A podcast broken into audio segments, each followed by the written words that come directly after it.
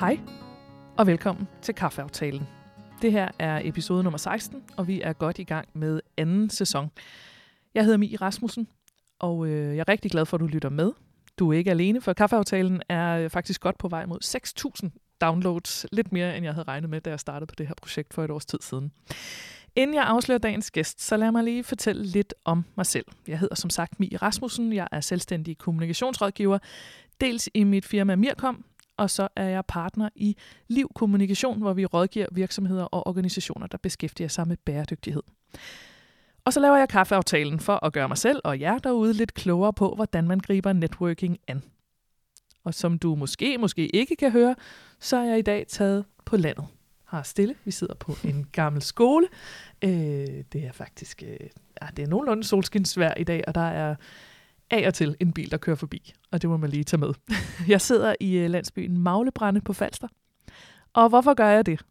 Det gør jeg, fordi denne her episode skal handle om, om det overhovedet kan lade sig gøre at have et netværk og drive forretning, når man bor på landet.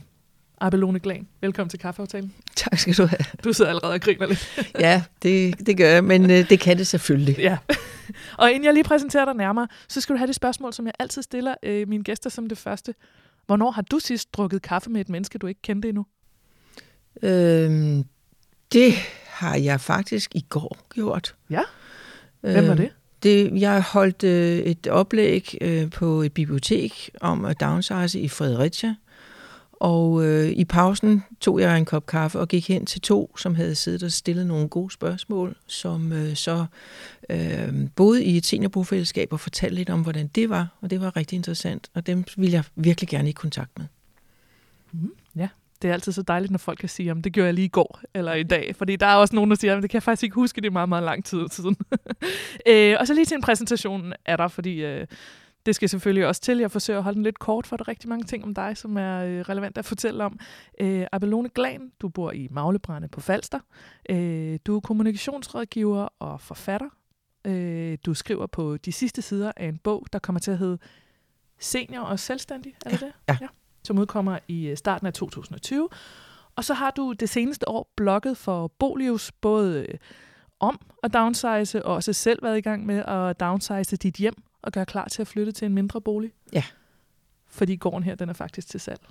Ja, det er, det er den, og man kan se den på www.maglebrandi.dk. Ja, for nu er det jo ikke hammerslag det her, men det må Nej. du godt sige alligevel.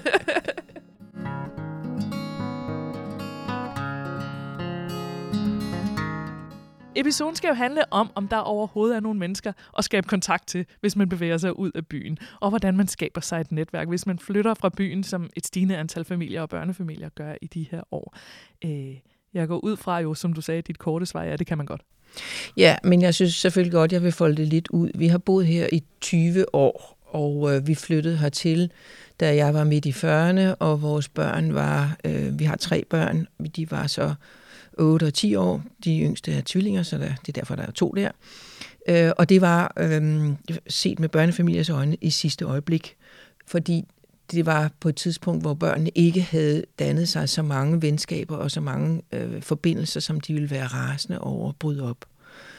Så vi øh, valgte at flytte fra København øh, til Falster, hvor vi ikke kendte nogen. Altså som ikke. i, som i nogen overhovedet. Øh, men vi fandt det hus, vi gerne ville bo i. Og øh, noget af det, som, som var det allervigtigste råd, jeg fik, da vi flyttede, det var, at vi skulle prøve at spørge for at øh, få vores børn i skole et par dage før sommerferien startede. Det, vi skulle flytte i juni, eller vi så på huset i juni. Og øh, der var der en, som sagde, at vi skulle sørge for, at de kom op og vendede sig til skolen, at de lige så det, så de gik hele sommerferien og var død bange. Og det er et godt råd. Det er simpelthen så godt et råd. Og det betød, at de havde været oppe og hilse på deres kammerater. De havde set, hvad for noget legetøj, der var på legepladsen. Det var særlig vigtigt for vores sønner. Det er meget vigtigt. Der var mooncart, ja. øh, og øh, det gjorde så, at vi havde en, en fin sommer, hvor alle vidste, hvad vi skulle, og der var ikke nogen ubekendte. Og da vi så kom tilbage og, og flyttede ind 1. august, hvor, hvor ejerne havde ryddet huset, så var det piece of cake. Og det var, det var et af de allervigtigste råd i forhold til at flytte på landet med børn.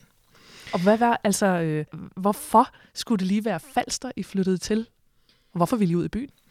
Vi flyttede, fordi vi havde for meget at lave inde i København. Øh, vi øh, havde begge to øh, job. Øh, jeg arbejdede på Danmarks Radio og var en af dem, som hentede børnene senest. Og øh, vi havde også en forretning inde i København, som vi skulle passe. Øh, min mand er musiker, han kunne lige så godt bo her og, og, og tage rundt fra Falster, som han kunne gøre det fra København. Så vi synes ikke, vi havde tid nok med vores børn. Og det går meget hurtigt med børn. Pludselig så er de store og væk, og vi vil gerne nå at have dem øh, tættere på os. Plus at vi også gerne vil vise dem, at der er en verden uden for Verona. Der, der er altså noget andet end København, for København er indimellem storbyen, og det er også Odense og Aarhus, er indimellem en osteklokke. Og, og det, det er vigtigt, at man ser nogle andre tilværelser. Vi øh, kørte og kiggede på Sydsjælland, og fordi der troede vi, vi skulle til. Og så skinnede solen over på Falster øh, og øh, ramte Stubekøbing, og så tænkte vi, nu kører vi simpelthen derover og ser, hvad der er derovre. Og huspriserne faldt med øh, 500.000, når du bare kørte over. Og det gør de stadig Og det gør de stadigvæk, ja. Det er rive billigt at bo hernede, men det begynder at ske rigtig meget på Falster fordi vi får mange nye byggerier, og vi får den her Femern-tunnel, så det vil sige, at der er begyndt at komme en meget stor aktivitet hernede. Så, så vi er, øh, det er et meget spændende sted. Vi kendte som sagt ikke et øje, så det var fordi vi kendte, eller vi så huset og tænkte, her er det, som vi gerne ville have. Der er plads til at have erhverv, og der er plads til at have familie. Og derfor gjorde I jo også lidt noget anderledes end det, som er grunden til, at mange flytter ud af byen, fordi så flytter de hjem til deres forældre for at have, være i nærheden og have nogen til at passe deres børn. Det var jo ikke derfor, I gjorde det. Nej, bestemt ikke. Øh, jeg vil sige, for, for os øh, var drømmen at komme ud på Lars Tønskeds mark, og et smukt sted, hvor der var virkelig øh, natur omkring os. Og vi kom til noget af det modsatte, vil jeg sige. Vi bor i en lille landsby, øh, der er 200 indbyggere, Øh, og det er den anden ting, som jeg synes er rigtig væsentligt, det er, at, at man skal passe på, at man ikke kommer til at bo for øde, når man er tilflytter. Mm. Øh, for det, det er faktisk øh, fantastisk godt lige kunne gå over på den anden side af gaden og spørge, øh, gider du lige at hjælpe mig, jeg skal højt op på en stige, gider du holde stigen et øjeblik, eller har du en skruetvinge, eller sådan noget. og vi har fået nogle rigtig, rigtig gode venner blandt naboerne. Ja. Men det, der skete for os, som jo begge er selvstændige, det er, at vi øh, blev kontaktet af en anden familie her i Maglebrænde, som havde boet her i 10 år, og som også var tilflytter, som spurgte, om ikke vi ville komme over til Ost og Rødvin en aften. Det ville vi gerne. Det var en filmfotograf og hans kone, der var sygeplejerske på hospitalet. Og i snakken med dem opstod et ønske om at øh, lave et lille netværk.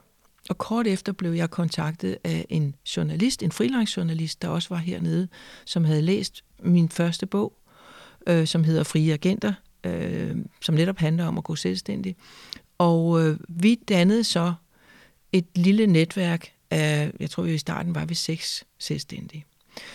Det er vokset til, at vi i dag er 12 selvstændige, som mødes hver halvanden måned i et lille netværksgruppe det bliver forsynet, altså det, det forsyner sig selv undervejs. Der er nogen, der får fast job, og så kan de ikke være med i gruppen, men, øh, men vi, vi har fortrinsvis folk, der er øh, selvstændige selv. Og øh, vi har gjort det for, at, at vi har sådan en fast dagsorden, som vi så kan afvige fra, hvor vi tager en runde og siger, hvor vi er i forhold til vores forretning. Ja. Efterhånden er vi blevet så tætte venner, så vi også fortæller lidt om vores privatliv. Men det er en, øh, en lille gruppe som indbyrdes også laver nogle projekter sammen. På et tidspunkt var der fire af kvinderne, jeg var ikke en af dem, men fire andre kvinder, der gik i gang med at lave en kogebog hernede fra, skrev, fotograferede, satte op, markedsførte og solgte. Og det er faktisk blevet til tre kogebøger øh, med, med det samme lille forlag, som alt sammen markedsfører den her egen. Øh, der er en, der underviser for den anden, som er ansat på, som du er ansat på en, en skole. Øh, nogle af os har skrevet bøger, og vi sparer med hinanden omkring bøger. Øh, der er en, som er øh, hvad hedder det, fiktionsforfatter, øh, krimiforfatter, som, øh, som fortæller lidt om, hvordan det er at sælge til det internationale marked, fordi det lykkes for ham med meget, meget stor succes. Nu vil jeg ikke nævne navne, men, men det er faktisk en, en, en bestsellerforfatter. Og vi har øh, en, en masse sparring undervejs i forhold til, hvordan skal man gribe det her emne an.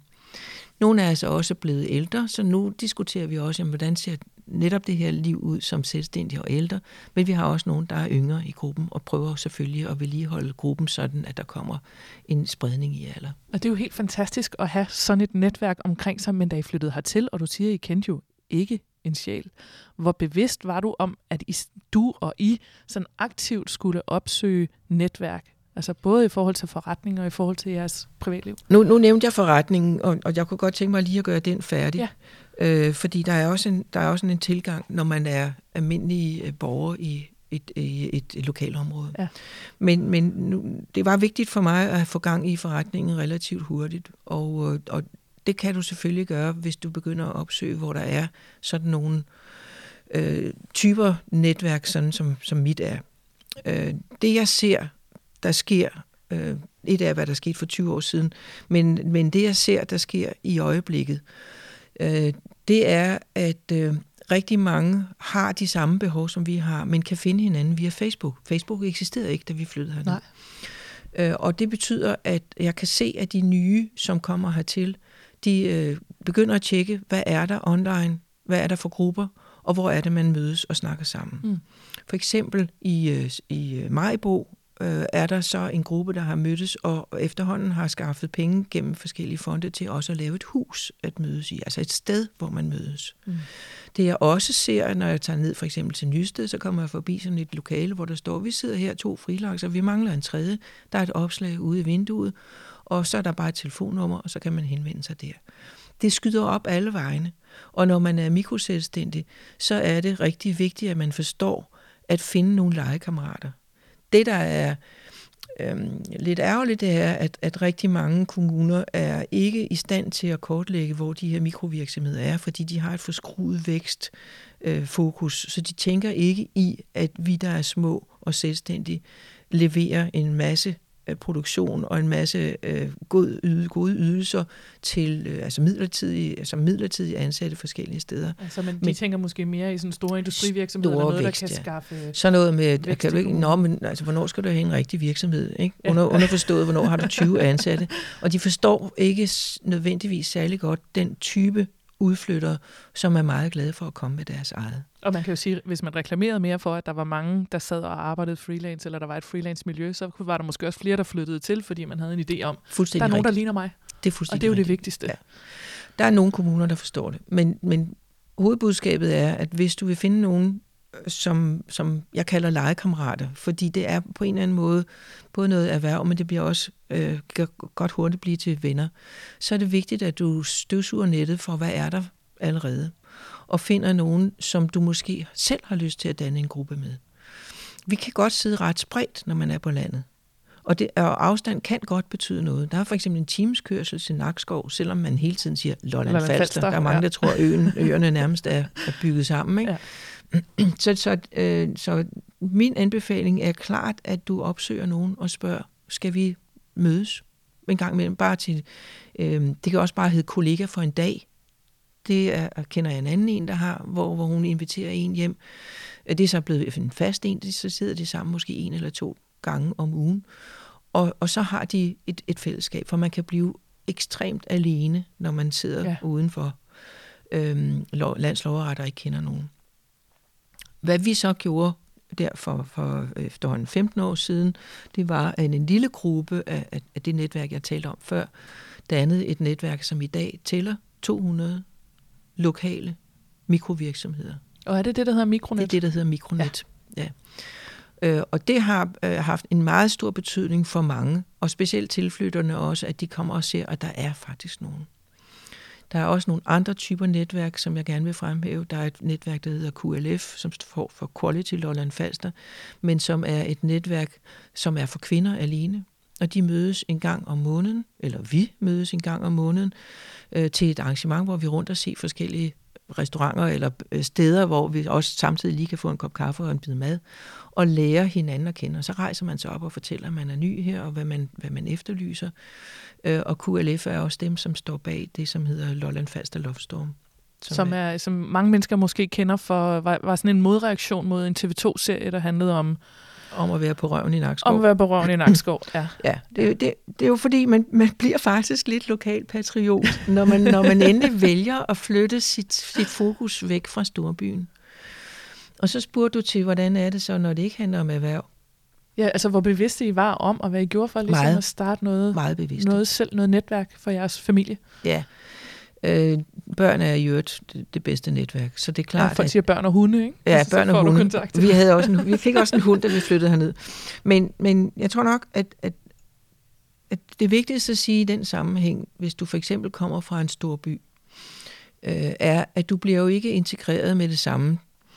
Og det vi besluttede var, at lade der gå i hvert fald et år, inden vi stak næsen frem. Nå. Forstået på den måde, at, at øh, vi har oplevet rigtig mange, som bliver diskvalificeret som, åh oh, nej, nu er det de der københavner, der kommer og tror, at de ved det bedste, de ved tingene bedst selv. Og de, de taler til os som om, at vi øh, ikke har opfundet det den dybe tallerken, ja. Og vi er bunderøve. Øhm, og, og derfor var vores strategi at lade være med at, at gå ind og sætte ting i gang, som vi ellers gør altid, at lade være med at melde os til at være øh, med i bestyrelser og komme med initiativer og lade være med at ytre os for meget, men indgå på linje med alle andre. Det betyder øh, for mit vedkommende øh, at sige tusind tak, da der kom en nabo over og spurgte, om jeg ville være med i en strikkeklub. Jeg er ikke øh, den store strikker, men jeg kan godt lide at sidde og reparere tøj, og jeg sagde ja tak, og var med øh, i mange år i en strikkeklub, som bestod af lokale damer. Fjern fra min virkelighed i København, men det var en fantastisk indgangsvinkel. Øh, og i stedet for at sige, øh, det er så ikke lige min kop te, så endte det med at være faktisk det sjoveste, jeg har været med til. Ja. Og, og, og klart en indgang på et helt andet plan. Måske Øh. også det der med at tage ja-hatten på og sige, så kan det godt være, at jeg ikke kan strikke, men så tager jeg noget tøj med, der skal lappes. Ja, lige Ja. præcis. Og øh, den anden ting var, at vi selvfølgelig gik ned og er med i, var med i beboerforeningen, da vi kom der, øh, til de forskellige arrangementer, der var dernede.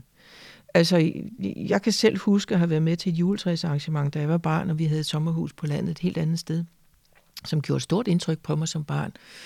Øh, men, men jeg var måske ikke typen, der tænkte, at jeg skulle gå til juletræ igen som voksen. Men det skulle jeg selvfølgelig. Og vi skulle også til fastelavn, og vi skulle også med til de forskellige ting, der foregår nede i huset, og vi har sågar gået til folkedans. Det er et eller andet med at, at fagne det, du er i nærheden af på dets præmisser, og ikke bare komme som en eller anden højrøvet københavner, der, der tror, at han og hun ved bedre. Var det, fordi det var et tip, I havde fået af nogle andre, eller var det jeg selv, der tænkte, det er nok Nej. en god start? Øh, nej, vi, har ikke fået tippet af andre, men jeg tror nok, at vi har været i nogle sammenhæng, hvor vi, vi har mødt den modstand mod tilflyttere. Ja. Og, og, og også selv mødt nogen af slagsen.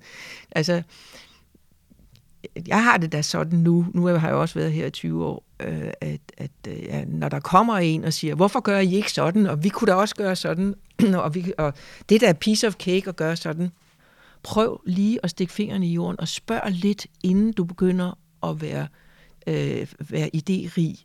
For der er nok nogen, der har tænkt de tanker før. Og, og, og det er derfor, jeg siger, at der gik et år, før end vi synes, at vi kunne begynde at komme med nogle forslag, der ikke var blevet stillet. Før vi kunne sige, skulle vi ikke gøre sådan og sådan, og før vi selv kunne, kunne fortælle, at vi, vi altså er her. Øh, der bliver lagt meget mærke til dig, når vi kun er 200 så bliver der lagt mærke til, hvem der flytter ind i, i, i den gamle skole, fordi den, den har alle gået på.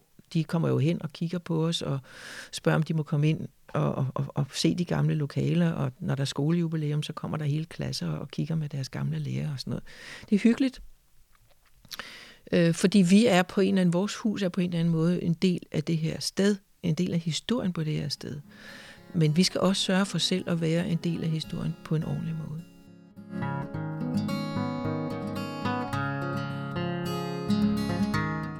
Abelone, du har jo også skrevet øh, flere bøger om netop netværk. Da jeg startede med at lave podcasten, var det også ud fra det der netværk, som nogen jo simpelthen er klar til at kaste op over, hver gang der er nogen, der siger ordet. Øh, hvad er din opfattelse af, hvordan er folks, folks forhold til netværk i dag? Øh, Da jeg startede som selvstændig, var der ikke særlig mange bøger omkring netværk. Så jeg valgte, at øh, en af de bøger, som, som jeg meget gerne ville have skrevet, det var, hvordan er det, du netværker? Og vi er helt tilbage i starten af, af 2000. Øhm, der var det meget nyt, at man talte om det her netværk. Selvfølgelig har vi altid gjort det, men det blev meget hypet, og øh, man øh, talte om det øh, på konferencer og i, i alle mulige forskellige sammenhæng, og det er også her, hvor mange af de netværk, som vi i dag kender online, begyndte at, at, at blive stiftet. Der kom en, en, et kæmpe boom i, i starten af, af, af 2000, hvor, eller hvad hedder det, nullerne hedder det, hvor alle skulle snakke netværk. Og så kom der i mine øjne sådan en, en kvalme over for det. Det var simpelthen for meget, at du skulle dyrke dit netværk. Også fordi man hele tiden taler om at udnytte sit netværk.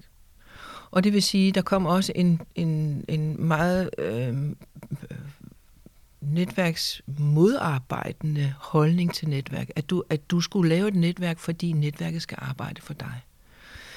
Og derfor tror jeg nok, at, at det, blev, det blev simpelthen for meget. Øhm, så kom alle de sociale medier, og vi begynder at netværke der, som den naturligste ting af verden. Så nu er det ikke noget, som, som vi forbinder med noget dårligt. Øh, nu er det noget, som er, er på rygmarven. Og derfor er det også nogle gange overset, hvor meget du kan arbejde konkret med det som strategi. Derfor tror jeg, at det begynder at komme frem igen. Nu oplever du, at du kan lave en podcast omkring netværk. Det havde jeg ikke troet, man kunne. Øh, jeg oplever selv, at, at jeg ikke bliver spurgt, om jeg vil komme ud og holde oplæg om netværk længere, fordi det er blevet så gængs, at det gør vi alle sammen. Men der kommer jo selvfølgelig nye generationer, som ikke har den samme opfattelse af, hvad netværk er, og som har behov for at lære det. Øh, så jeg tror, det får en, en genopblussen. Jeg, jeg må sige to ting. For det første mener jeg dybest set, at vi altid alle har netværket, og vi ved også godt inderst inde, hvad det er af netværket. Vi tænker måske ikke så konkret over det. Det er den ene ting. Den anden ting er, at hvis du vil være en god netværker, så skal du forstå, at du er deltager. Du tager del i et netværk. Et netværk er ikke til for dig. Og hvis du ikke forstår, at du skal give rigtig meget i et netværk, så vil du aldrig nogensinde blive en god netværker. Og nu sagde du, der var øh, de der naboer, der inviterede jer, eller naboer. Man siger jo, øh, det skal man også vide, når man bor landet, så er alle mennesker naboer, selvom de måske bor 5 km væk. Præcis. Men der var nogen i nærheden, der spurgte, om I ville komme og, og spise ost og drikke rødvin. Øh, kan du huske, om der var, var der nogle andre kontakter, som du husker blev sådan afgørende for dit netværk? Ah, det er 20 år, jeg skal pløje igennem.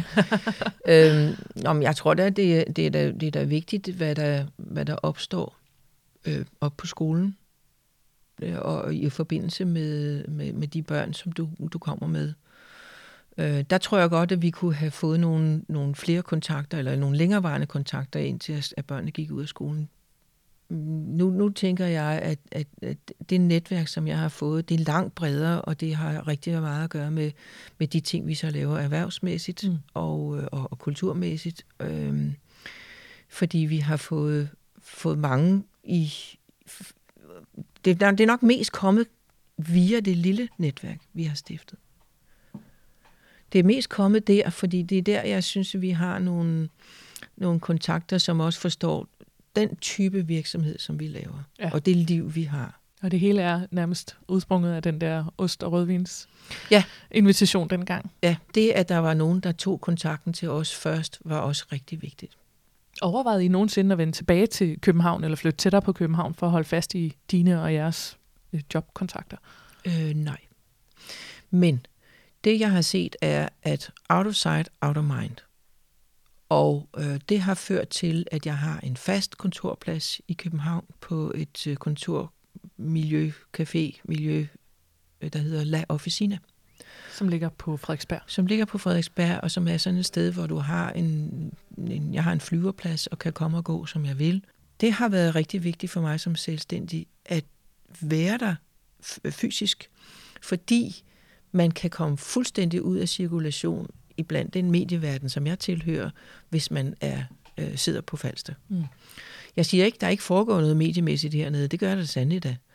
Øh, men vi kender godt hinanden, dem der er journalister og selvstændige mm. kommunikationsfolk hernede. Vi har et glimrende samarbejde. Men øh, at, at øh, jeg arbejder meget med IT øh, og, og digital chikane og med de sociale medier, og det er vigtigt for mig at være synlig med de ydelser inde i København blandt nogen, som måske kan bruge mig en dag. Ja, fordi det jeg egentlig så havde stående på min, øh, min, min øh, skærm her, som var det næste, jeg ville spørge om, det er det der med, om du kunne vel kunne, man, kunne du ikke bare beslutte, om så slipper jeg dit netværk i København, og så nøjes jeg med at have det hernede. Øh, men det lyder som om, at, at, det, at det på den måde er vigtigt for dig at have nogle kontakter, som også skaber dig noget arbejde. Nå, men det, det handler jo rigtig meget om, at mit arbejde faktisk ikke bliver udført her overhovedet. Jeg har ikke særlig mange kunder i Guldborgsund Kommune eller på Lolland. Jeg har kunder over hele Danmark. Øh, nu fortæller jeg lige, at jeg var i Fredericia. Ikke? Øh, jeg skal til Frederikshavn. Øh, altså, det, det ligger alle mulige steder, det arbejde, jeg laver. Øh, og selvfølgelig ligger en, en stor del af det i de store byer, og specielt i København. Så, så det netværk, som jeg har øh, i København, øh, vil jeg ikke kunne undvære.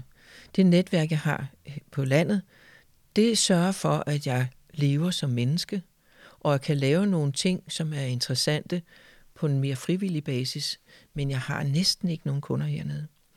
Og for mig har det været øh, faktisk en fordel, da vi flyttede herned. Jeg var ikke afhængig af at skulle have job hernede. Jeg var ikke afhængig af lokalsamfundet. Og det betød rent faktisk også, at jeg heller ikke behøvede at være gode venner med alle.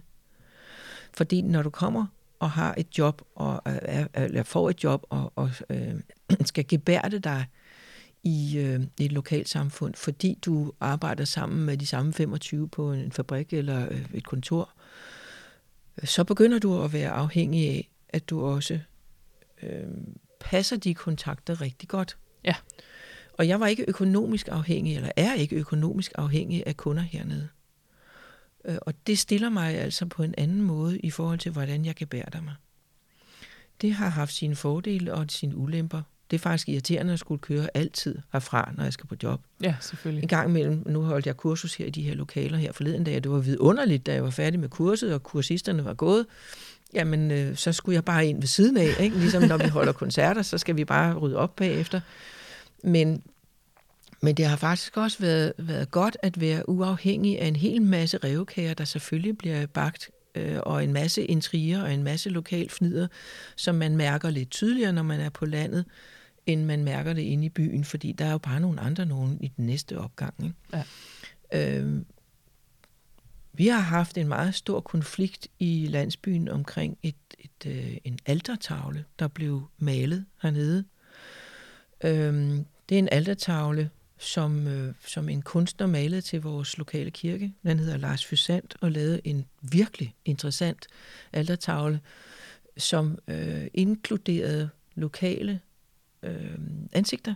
Altså det var nutidige, nulevende mennesker, der kom på, som Jesus, det var et, et nyfødt barn op fra Stubekøbing. Maria var præstens adoptivdatter, øh, og så videre. Øh, den øh, tiltrak mig en opmærksomhed.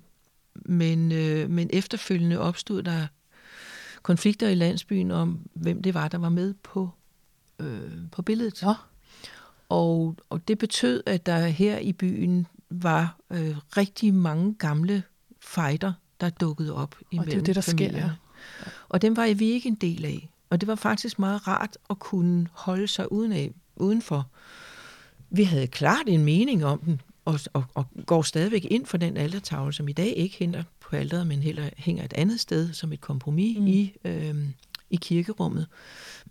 men det var godt at, at faktisk at, at kunne gøre nogle ting, som jeg ikke er sikker på, at dem, der boede hernede, ville kunne gøre på samme måde. Men der var det godt, at vi, hvad skal jeg kalde det, var neutrale. Ja. Øhm, og var de der underlige københavnere, som laver nogle sindssyge ting her i huset, og, og, og, og laver sådan noget.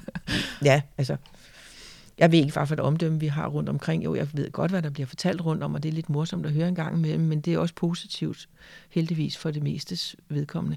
Men at du, at du ikke er infiltreret i de mange ting, der foregår mellem folk, som handler om gamle generationer og, og konflikter i dem, er en kæmpe fordel som tilflytter. Det tror du har ret i. Det hænger også lidt sammen med det, du sagde om at lade være med at være for frembrusende, lige når man flytter til, ja. og give det noget tid. Ja. Ikke? Øhm. Det medfører så noget andet. Det medfører, at man også har en eller anden indbygget større nemhed ved at opsøge andre, som også er tilflyttere. Og det kan faktisk være noget, man skal tænke rigtig meget over. At du som tilflytter meget hurtigt finder andre tilflyttere at snakke med, fordi I har noget fælles. Og det er rigtig, rigtig dejligt. Men det vil skabe størst værdi, tror jeg, i længden, hvis man husker, at der også er interessante mennesker det sted, du er. Mm. Og de er faktisk ret fede. Og det er, det er virkelig en dejlig ting at blive ind, lukket ind i, i den varme, der er omkring øh, et lokalsamfund. Så lad være med at bare netværke med tilflytter. Det vil jeg være meget opmærksom på, hvis jeg flyttede til et nyt sted.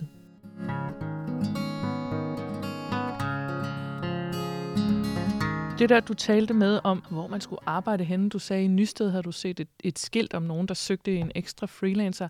Er der kontorfællesskaber, altså måske ikke lige i Maglebrænde, men her i området, Ja. På, øh, det er fordi, jeg ser, at det boomer sindssygt meget jo i, i alle byerne, og hotellerne stiller alle deres lobbyer til rådighed, og man kan sidde og arbejde der, og man kan alt muligt. Er der på samme måde sådan en udvikling her omkring? Ja, altså det korte svar er ja.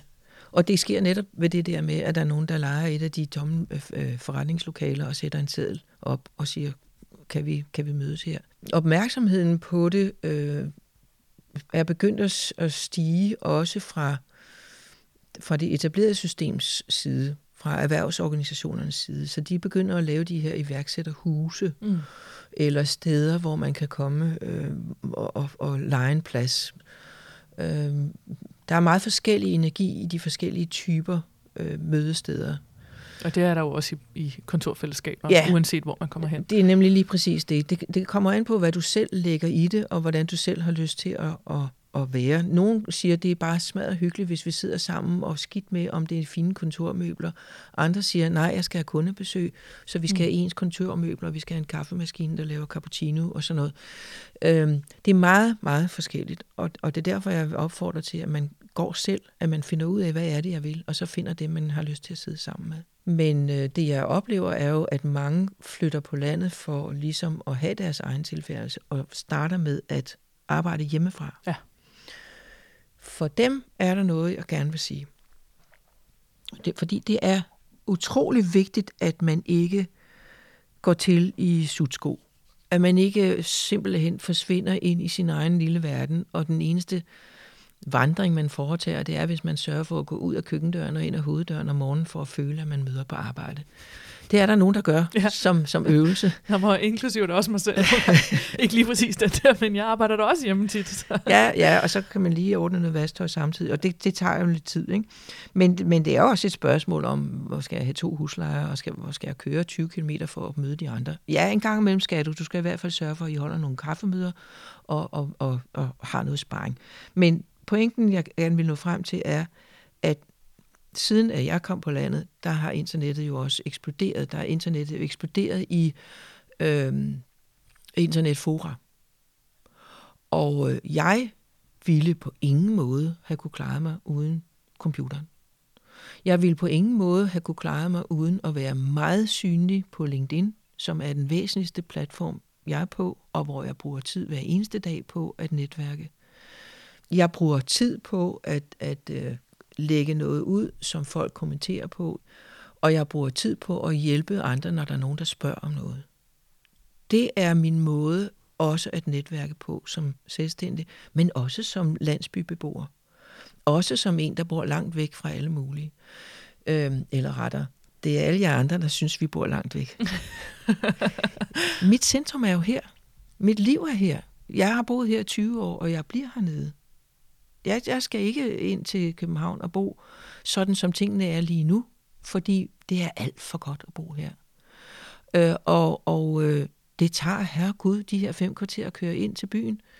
Øh, det er der rigtig mange, der synes, det, det, må, det er forkert, det du siger, Apollon, fordi det tager mindst to timer at køre den anden vej. Ikke? Sådan har folk det. Ja. Øh, og, og derfor er der også rigtig mange, vi ikke ser mere. Der er rigtig mange, som ikke vil køre den her vej. Og, og øh, på et tidspunkt, så spurgte du mig også, hvordan vedligeholder jeg, da du sendte en mail til mig, hvordan vedligeholder jeg netværket inde i byen? Øh, og det er altså, at jeg laver den opsøgende del. Mm. Det er, at, at jeg tager ind og, og, og drikker kop kaffe, eller at jeg siger, nu vil vi gerne mødes sådan og sådan, eller at nu har jeg arbejdet derinde frem til klokken 4, skal vi spise noget middag sammen. Så det er også noget med til en vis grad at erkende, at det ikke er en 50-50 øh, Nej, det det øh, hvad hedder det, netværk den ene og den anden vej. Man Nej. er nødt til ligesom at give sig lidt mere. Ja, og det der med, jamen så kommer vi ned er hos jer en weekend. Nej, det gør de ikke. Og heller ikke, da vi havde børn. Nej, jamen I kan komme ned med børnene. Nej, men det gør vi ikke. Det er alt for besværligt. Vores børn, vi har seks børn i alt, de er gode til at komme. Og de er gode til også at sige, jamen, vi, vi kommer, og vi tager børnene med. Og så er der jo plads. Det er jo mm. det, der er det fede ved det. Øhm, men, men det er kun venner, der arbejder i nærheden, der kommer forbi til en kop kaffe. Det gør de så også. Og, og du ved, så går de bare ind. Det er jo det, man gør på landet. Ja, ja, så ringer man måske lige i forvejen, hvis det er, man gerne vil have, at der står noget på, på bordet. Ikke? Men, øh, men, men, men vennerne i København, de bliver vedligeholdt øh, på helt andre måder. Ja. Og det, det gør egentlig ikke så meget.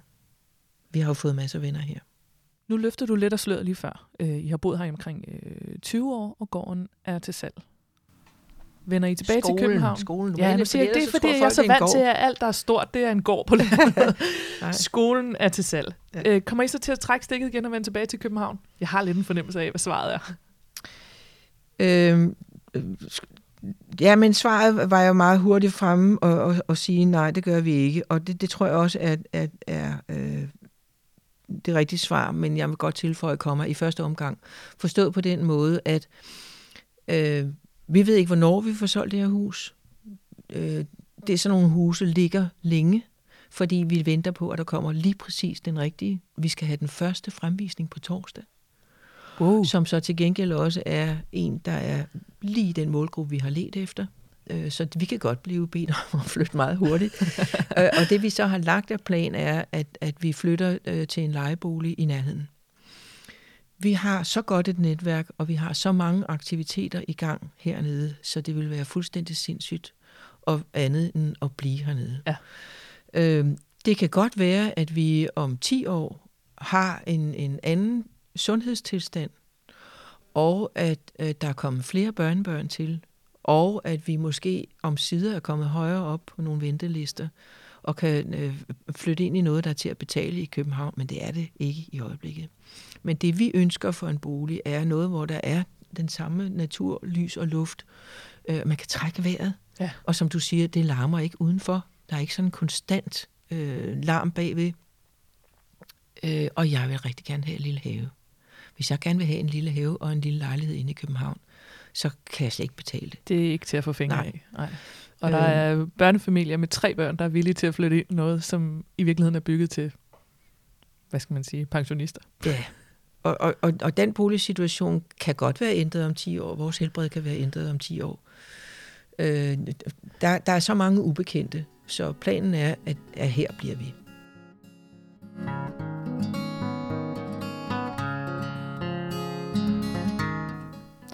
Når du ser tilbage, altså kan du så egentlig vente til, at der øh, øh, har der været nogle gevinster netværksmæssigt ved at flytte ud af byen? Ja, det må jeg nok sige. Øhm, jeg tror, at den, den ubetinget største positive gevinst ved at flytte ud, er, at vores børn har set, at der er en verden, et, et Danmark, som ser helt anderledes ud, end det vi kom fra. Øh, de har mødt øh, mange forskellige andre tilværelser her, øh, mange forskellige sociale lag, kommet ind i hjem, som vi- slet ikke findes inde i København, fordi det har noget at gøre med, at der er landbrug hernede. Øh, se, hvordan det er. Øh, komme tæt på dyr. Øh, min, min datter begyndte at spille pigefodbold hernede. Hun øh, blev indlagt med blindtarmsbetændelse efter at have været i skolen 14 dage. Og det, øh, børnene øh, i klassen samlede ind til, at hun kunne få en ridetime. Og hun sagde, mor, en hest altså. og hvad skete der? Hun blev jo fuldstændig grebet af det og begyndte at blive ridepige. Øhm, der, øh, vores børn har været søspejder. Øh, drengene har været søspejder og, og har lært at sejle, fordi det, det kunne man bare gøre hernede. Der, der er så mange ting, hvor det aller, aller væsentligste har været at, at give vores børn en oplevelse af, at der er et, et andet liv, øh, som kan være fantastisk godt. Oplevelsen af, at, at du kan gå ud og plukke dine egne brumbær. Oplevelsen af at, at se høstmaskinerne lige uden for skældet og vinke til øh, børger, der sidder oppe på traktoren. Øhm, det tror jeg har været en, en for os ret uventet gevinst. Øh, men, men bestemt noget, der har været med til at danne vores børn og har været med til at give dem en oplevelse af, at det kunne godt være, at de ikke skal bo i København resten af livet. Det gør de så alle tre lige nu, men det kommer de ikke til. Det kan jeg godt høre. Når, når de sidste to specielt er færdige med uddannelsen, så tror jeg ikke, de bliver boende i København. For der er en anden form for liv her, som er fantastisk og vidunderligt. Som jeg også sagde tidligere, så er der jo rigtig mange i de her år, også på grund af boligpriserne i de store byer, som går med overvejelsen om, om de skal blive boende i byen i noget, der er småt, og forsøge at få det til at lykkes, eller flytte langt væk fra byen. Har du et råd til dem, øh, hvis de er bange for det der med, at man kommer til at miste al kontakt til alle mennesker? Ja, men, men det handler rigtig meget om det, vi snakker om før, at, at, øh, at det er dig selv, der skal tage de første initiativer. Og du skal have en, en tanke på, hvordan du har tænkt dig at netværke. Nogen nogen, som vælger at flytte ud, øh, oplever, at, at øh, det at, at have jobbet med sig er en fordel, sådan som vi havde. Andre oplever at flytte ud og skal til at finde et job, og det kan være lidt op ad bakke, men der er, for eksempel hos os, jobmangel. Sluder, ja, øh, personer, personmangel. der er masser af jobs hernede. Så selvfølgelig er de meget forskellige, men øh, forskellige typer jobs, men, men der, der er mange, der tror, at man kommer til en arbejdsløshedsområde, og det gør man altså ikke. Det er også den der rækkefølge af beslutningen. Vælger man at flytte, fordi man har fået et job, eller vælger man at flytte, og så skal man først derefter finde ud af, hvordan skal jeg tjene mine penge. Ja. Altså, det er jo en stor bekymring for rigtig mange mennesker. Ja, men øh, jeg kan hjælpe dig med, at bekymringen, hvis du flytter langt væk, opvejes af, hvor billigt det er. Øh, økonomien i det ligger jo i, at du i hvert fald skal have en bil. Øh, og hvis du har børn, øh, så bliver det nødvendigt, fordi du kommer til at køre dem til nogle ting. Ja. Men, men det kan sagtens lade sig gøre at, at flytte, og så danne det netværk, som du gerne vil have. Måske får du det foræren gennem job, Måske skal du selv opsøge det, hvis du er selvstændig. Men man skal til en vis grad i hvert fald være sådan lidt igangsætter og beslutte og selv at være igangsætter på, på nogle ting. Ja, find nogle legekammerater. Ja. Øh, til, til allersidst vil jeg bare lige høre dig, er der, er der et råd, du har tænkt over, du godt kunne have tænkt dig at have fået, da I flyttede?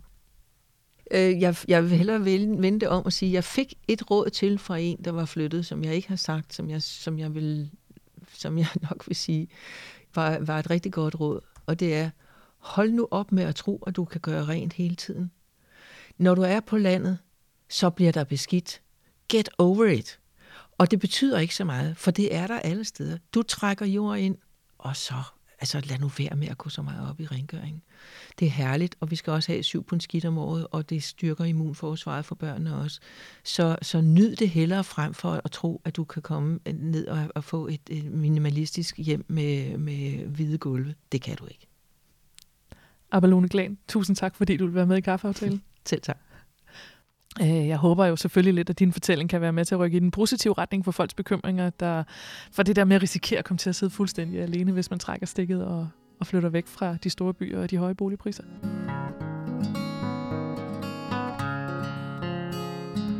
Det var kaffeaftalen for i dag. Der kommer et nyt afsnit, før end du aner det. Hvis du kan lide det, du hører, så må du meget gerne for eksempel rate podcasten ind i iTunes, eller dele den på sociale medier, så bliver jeg rigtig glad. Øh, Kaffeaftalen har nemlig også en Facebook-side, øh, og der giver jeg besked, når der er nye episoder osv., og, og den kan man jo selvfølgelig også nemt dele med venner og bekendte og sit netværk. Har du spørgsmål til mig eller til Abelone, eller har du en idé til et menneske, jeg kan tale med, der har en særlig tilgang til netværk, så er du meget velkommen til at skrive på kaffeaftalen gmail.com. Jeg hedder Mie Rasmussen. Vi høres ved.